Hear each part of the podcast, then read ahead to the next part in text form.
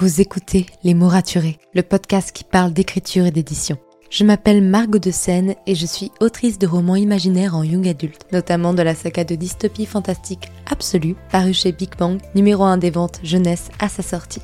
Les mots raturés, c'est le podcast qui donne la parole aux auteurs et aux acteurs du monde de l'édition et qui vous aide à aller des premières idées à la publication de votre roman. C'est aussi une académie en ligne avec des masterclass et des ateliers en live chaque mois. Je vous souhaite à tous et à toutes une très belle écoute. Hey, bonjour et bienvenue dans ce nouvel épisode de podcast. Avant toute chose, je souhaitais vous souhaiter une très belle année, de la santé, de la réussite, du bonheur, tout ce que je peux vous souhaiter. Donc une bonne année 2024, que tout ce que vous entreprenez se passe bien et j'espère que vous allez passer une superbe année. Vous m'excuserez pour mon léger retard, je devais poster cet épisode le mercredi. Il a eu du retard puisque ma voix me fait faux bon dès le début d'année, mais bon, vous êtes habitués avec moi. Je profite d'un moment où ma voix semble à peu près OK pour pouvoir enregistrer cet épisode que j'avais pourtant vaillamment écrit durant les vacances et que j'étais trop heureuse de vous tourner, mais où je me suis retrouvée un peu bloquée puisque ma voix aurait fait quelque chose comme ça, ce qui n'est pas fort agréable sur euh, plusieurs dizaines de minutes d'épisode.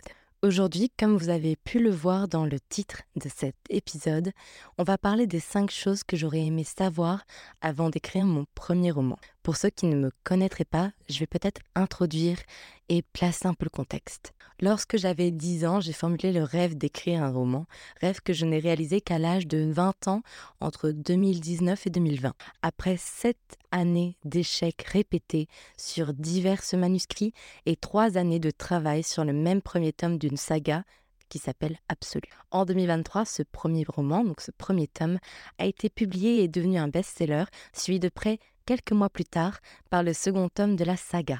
Je démarre l'année 2024 en étant en plein dans l'écriture de mon troisième tome, qui sera le dernier de cette saga absolue, et certainement la préparation de mon quatrième roman, qui portera sur toute autre chose. Et quand je regarde 14 ans en arrière vers cette petite fille qui avait formulé un rêve, je me rends compte qu'il y avait vraiment des choses que j'aurais aimé lui dire. Donc, si en 2024 vous souhaitez écrire un roman, voici les 5 choses que j'aurais aimé savoir pour écrire mon premier roman. Pour ceux qui resteront jusqu'au bout, sachez que j'offre un petit cadeau de début d'année lors du quatrième point.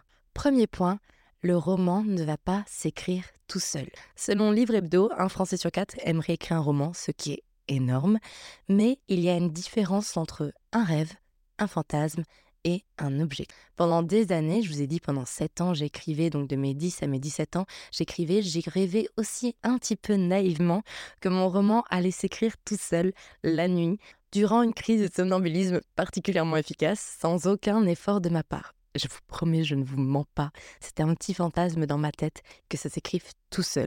Vous en doutez bien, le résultat était sans appel. De mes 10 à mes 17 ans, je n'ai jamais su dépasser le chapitre 5 d'un projet. On peut aussi en déduire que ça venait d'un manque de méthode, mais je dois également avouer que je m'en donnais pas vraiment les moyens.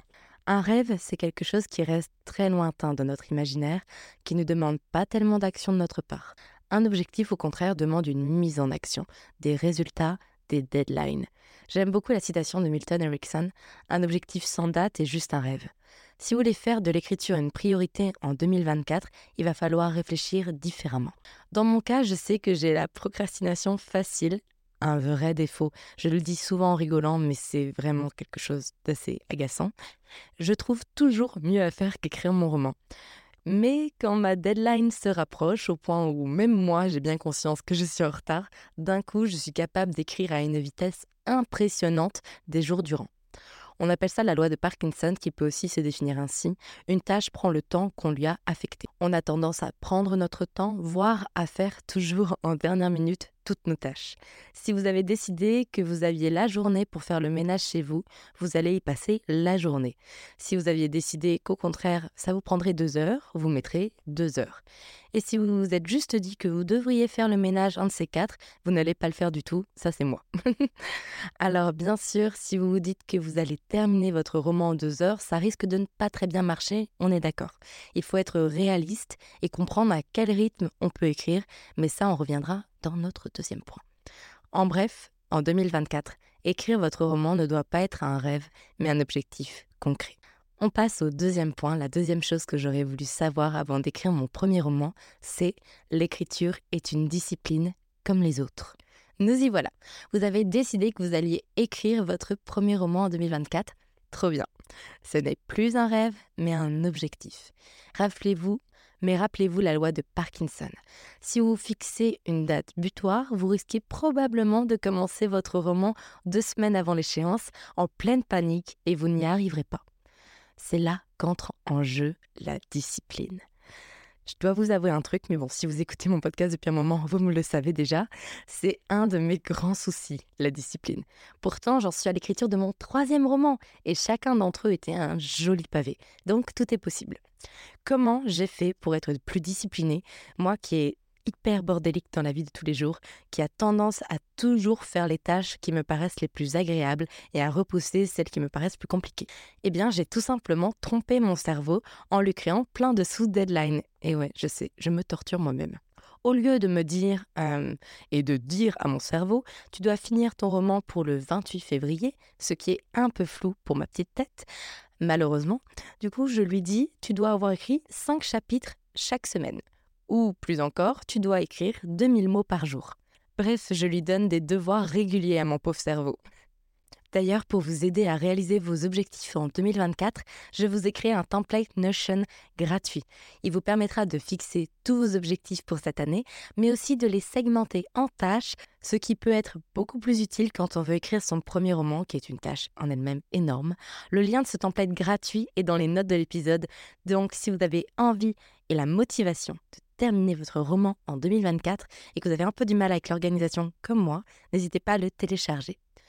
Là, j'entends tout de suite certains d'entre vous me dire oui, mais Margot, j'ai beau fixer des objectifs à chaque fois au moment d'écrire, c'est pas assez bien, donc j'abandonne.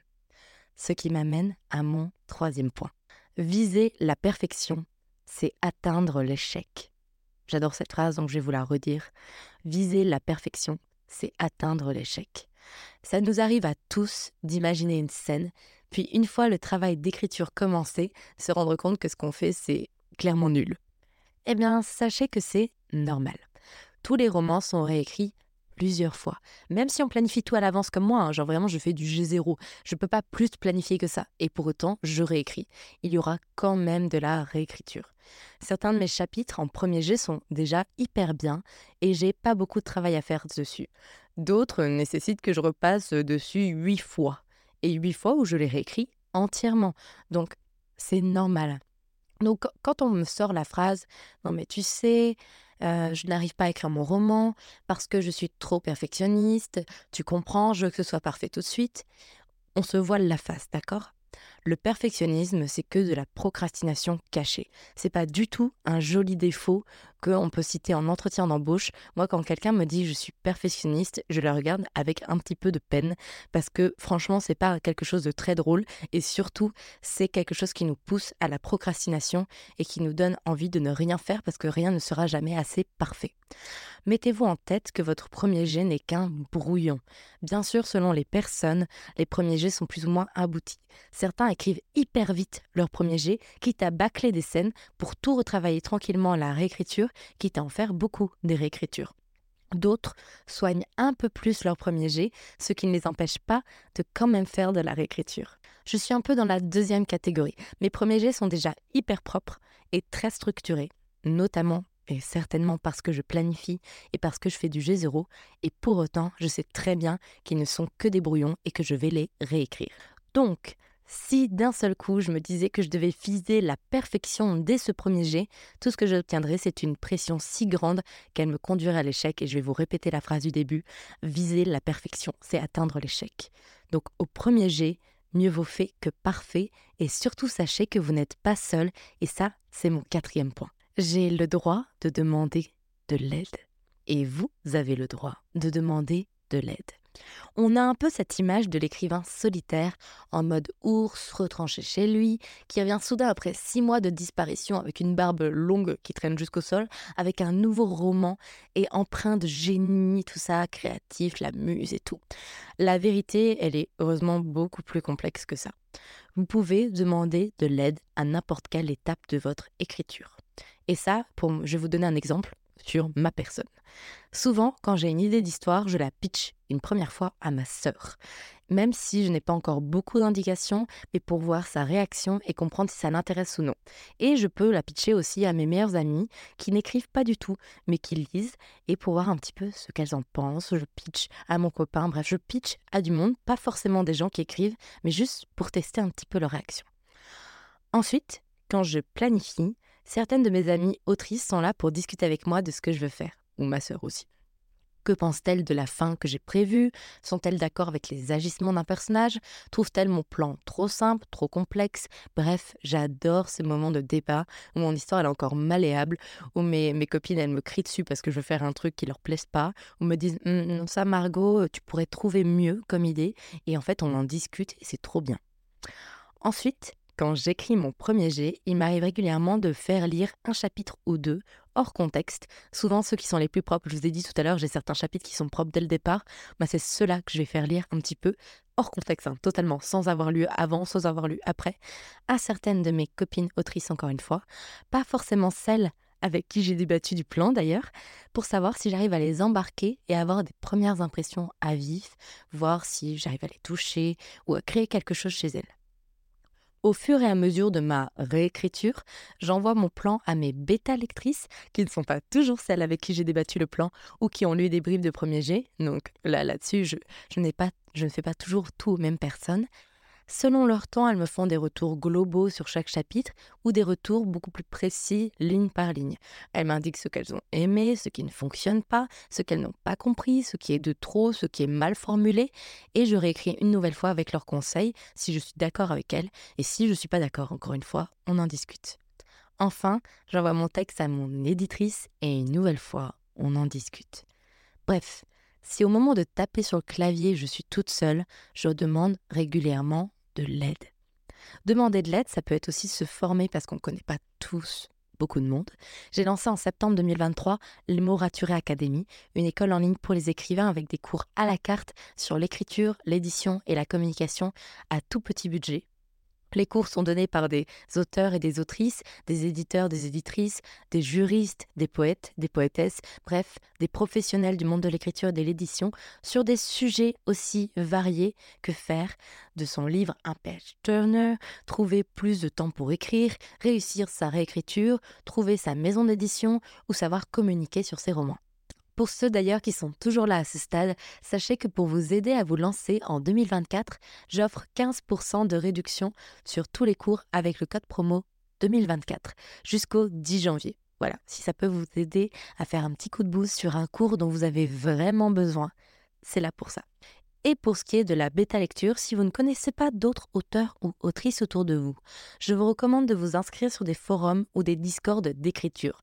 Il faudra cependant accepter que votre roman ne vous appartient pas à 100% et que d'autres peuvent émettre des critiques constructives, qu'elles soient positives ou non. Et ça, ça m'amène à mon cinquième et dernier point. Je ne suis pas mon roman et vous n'êtes pas votre roman non plus. C'est quelque chose que j'ai appris lors de mon adolescence en publiant mes fanfictions sur Internet. Au départ, les avis négatifs des autres, même constructifs, me vexaient systématiquement comme un pou. Genre, je vous jure, j'avais 12 ans et je boudais dans mon coin, genre dans mon lit, en mode genre vraiment, je boudais en voyant les avis négatifs. Je ne répondais, par contre, j'étais assez intelligente là-dessus, je ne répondais jamais sur le vif. je boudais un ou deux jours dans mon lit, voilà. Et une fois que j'avais avalé la pilule, je relisais le message et j'envoyais un message de remerciement à la personne et appliquais les conseils qui me semblaient pertinents. Au fur et à mesure du temps, je me suis cru vraiment préparée à la critique parce que j'ai écrit sur Internet pendant 7 ans. Vous savez, les fameux 7 ans où j'ai jamais dépassé un chapitre 5. Sauf que lorsque mon premier roman est sorti et que bien évidemment des gens ont commencé à le lire et à donner leur avis, je n'ai pas pu m'empêcher d'aller vérifier les sites d'avis tous les jours, si ce n'est plusieurs fois par jour. Et là, un nouveau constat s'est imposé à moi. Les critiques négatives me faisaient mal parce que pour la première fois, elles étaient sur un texte définitif que je ne pouvais plus modifier. J'ai mis quelques mois à me détacher des avis, à ne plus aller lire que les commentaires 5 étoiles parce qu'ils me boostent, parce qu'ils me donnent envie d'écrire et de me dépasser, et à comprendre un fait pourtant hyper simple, je ne suis pas mon roman. Peut-être simple, mais en vrai très complexe comme idée. Ceux qui ont détesté mes deux premiers romans ne me détestent pas forcément moi en tant que personne, j'espère, mais détestent un travail fini, fait dans un instant T de ma vie. Je ne suis pas mon roman et vous n'êtes pas votre roman non plus. Il peut être le reflet de vos envies, de vos réflexions, de vos rêves ou de vos peurs à un instant précis de votre vie, mais il n'est pas vous. Pas plus que vous n'êtes le poème de fête des mères que vous aviez écrit à 5 ans. Vos écrits ne sont qu'une photo instantanée qui peut effectivement dire beaucoup de vous, avec quelles lunettes vous voyez le monde, mais ne pourront pas vous résumer entièrement.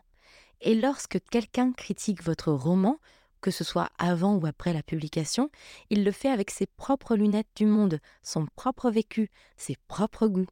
Alors bien sûr, il faut être à l'écoute de la critique, surtout dans toute la phase d'écriture où le texte est encore modifiable. Si tous vos bêta lecteurs et bêta lectrices soulignent que vos personnages sont mal écrits, qu'on n'arrive pas à les aimer ou à s'identifier à eux, bref, qu'on n'a pas envie de lire parce qu'on n'aime pas les persos, c'est qu'il faut peut-être les retravailler. Par contre, s'ils ne sont pas d'accord entre eux, c'est là que le débat est intéressant et ce sera à vous de faire les choix qui vous paraîtront les plus justes. Et pour ce qui est de la critique, une fois le livre édité et dans les mains des lecteurs, à moins qu'une majorité de vos lecteurs ne vous remontent le même problème, auquel cas il serait peut-être bon d'y faire attention pour votre prochain roman, ne vous préoccupez pas de la critique.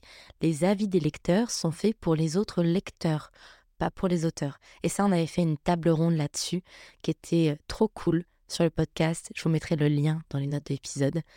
Mais du coup, souvenez-vous, vous n'êtes pas votre roman. J'arrive à la fin de ces cinq conseils, donc je vais répéter les cinq pour que vous les ayez bien en tête. Premièrement, votre roman ne va pas s'écrire tout seul.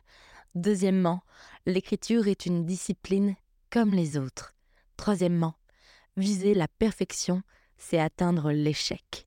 Quatrième point, j'ai le droit de demander de l'aide. Et vous avez le droit de demander de l'aide. Et cinquième point, je ne suis pas mon roman et vous n'êtes pas votre roman. J'espère que ces cinq points vont vous aider cette année à écrire votre roman. Voilà, terminer votre roman 2024. N'oubliez pas d'aller télécharger le Notion gratuit qui vous permettra de définir vos objectifs pour 2024, de vous organiser et de vous motiver pour les réaliser et que ce ne soit pas juste des rêves, mais des objectifs que vous allez atteindre. Et n'oubliez pas que vous avez 15% de réduction jusqu'au 10 janvier avec le code promo 2024. De toute façon, toutes les infos sont dans les notes de l'épisode. Merci pour votre écoute. Sur ce, je vous retrouve mercredi prochain pour un nouvel épisode de podcast en espérant que ma voix arrête de me lâcher pour ce début d'année. En attendant, je vous dis, écrivez bien, prenez soin de vous et à mercredi prochain. Salut